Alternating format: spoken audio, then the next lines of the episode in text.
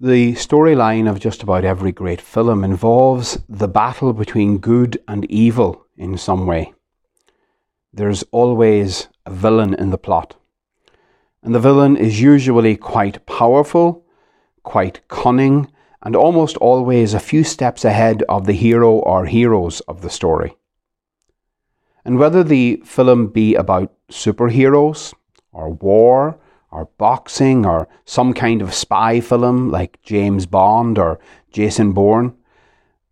The film usually reaches its climax in an epic battle between the hero and the villain directly. And for dramatic effect, it always seems that the villain has the upper hand and is about to overcome the hero. And then, just as the hero is on the floor at the end of his strength, just when the villain thinks all it will take is one more blow. At that final moment, the hero rises to his feet again and finding some new strength within him, motivated by a great love for truth or for justice or for goodness or for a certain beauty, he then deals the final blow to the villain, undoing all his evil plans and usually dispatching him into the next life. And if you pay attention, you will see this theme repeated over and over again in most of the films you watch. There's something striking about that sort of storyline, something which speaks to the human heart because it resonates somewhat with the reality which we all recognize going on in the world around us. Something is not right and the cause of it is some hidden yet powerful evil. From a Christian point of view, we know that the something that is not wrong is the sin the human heart conceives and the hidden behind the scenes activity and manipulation of the arch villain, Satan. And our story, which is no fiction, no fable, our story too has a hero, the Lord Jesus Christ. And we know that his story culminates in his snatching victory from the jaws of defeat while on the cross, breathing his last. Men dying of fear of what menaces the world. These words of Jesus in the Gospel today are speaking of the terrible upheaval and turmoil which will accompany the final days of this world. And Jesus warns us how we are to act in that moment. Not fearful, but we must be vigilant to stand up strong in faith, to keep our heads up, to keep praying. And we must not lose hope, for our liberation is near at hand.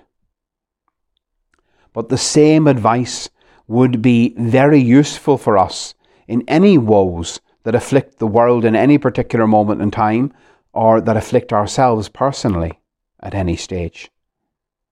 There's so much fear and uncertainty in the world today. Just when we thought things might be improving, a new fear sweeps over the nations of the world, another virus variant with the accompanying dread of further restrictions and lockdowns wars and rumours of war, environmental catastrophe, so much that is happening that is stirring up a great uneasiness within the hearts of people all over the world. In all of this, it is so very easy, even for us Christians, to lose heart and to succumb to fear. But as we might feel the heavy weight of any of this or any personal struggle, and we feel like we can't really deal with it anymore, that's the time for us not to lose heart. That's the time to stand up like the hero in the films, to dig deep and be surprised to find in ourselves a strength we did not know we had because we didn't have it. It's a strength which comes from being rooted in Christ it's a strength that comes from calling out to Him. As we heard in the psalm, the response to the psalm today To you, O Lord, I lift up my soul. We call on Him. We pray filled with hope. Even though my soul is laid low with all of the terrible difficulties that beset me or beset this world, to you, Lord, I lift up my heart. To you I lift up my soul. Lord, may our liberation be close at hand.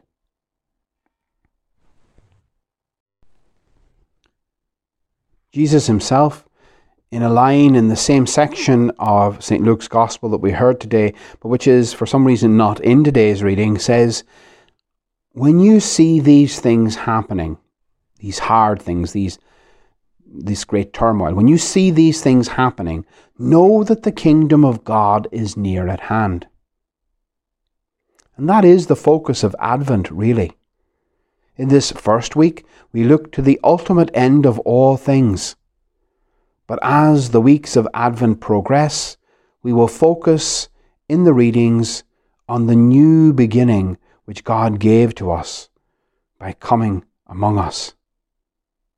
When we are in the midst of trials and tribulations, whether global catastrophes or personal disasters, we are invited to not lose heart, to not cower in fear, but to stand erect, hold your heads high, and cling to the truth that the kingdom of God is near to us.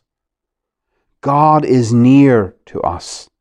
God is for us. And as the great season of Christmas approaches, we will hear more and more the cry, Emmanuel, a name which means God is with us.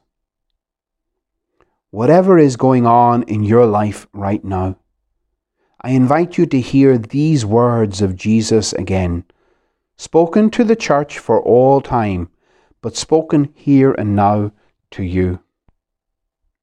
Stay awake, praying at all times for the strength to survive all that is going to happen, and to stand with confidence before the Son of Man. I think this Standing with confidence means to stand in faith, to stand deeply rooted in Jesus Christ. The deeper our roots in Him are, the stronger we will be to face whatever comes our way. A few days ago, a storm passed over Ireland and Britain, and it did a lot of damage, particularly in Britain. But as it passed, some trees were toppled over. Those trees experienced the same blast of wind that all the other trees experienced. But because their roots were not deep enough, the wind toppled them. All the other trees, they may have lost branches. They may have been bruised and battered by the wind, but because their roots were deep, they stood and they withstood all that the enemy wind threw at them. For us, spiritually, we, if we are deeply rooted in Christ, yes, like the great heroes in those films, we will be spiritually bruised and battered. We will be on the floor at times.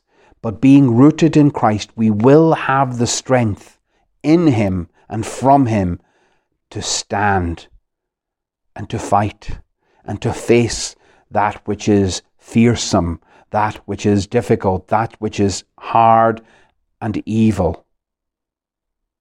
With Christ, we can do many, many things. But He asks us to dig deep. Digging deep, we will discover a reservoir of strength that the Lord has planted there for us. And how do we do that? Digging deep. Jesus says, Pray at all times for the strength to survive all that is going to happen. So, this Advent, let us decide that we are going to dig deep. And the spade that we're going to use, the shovel, is our prayer.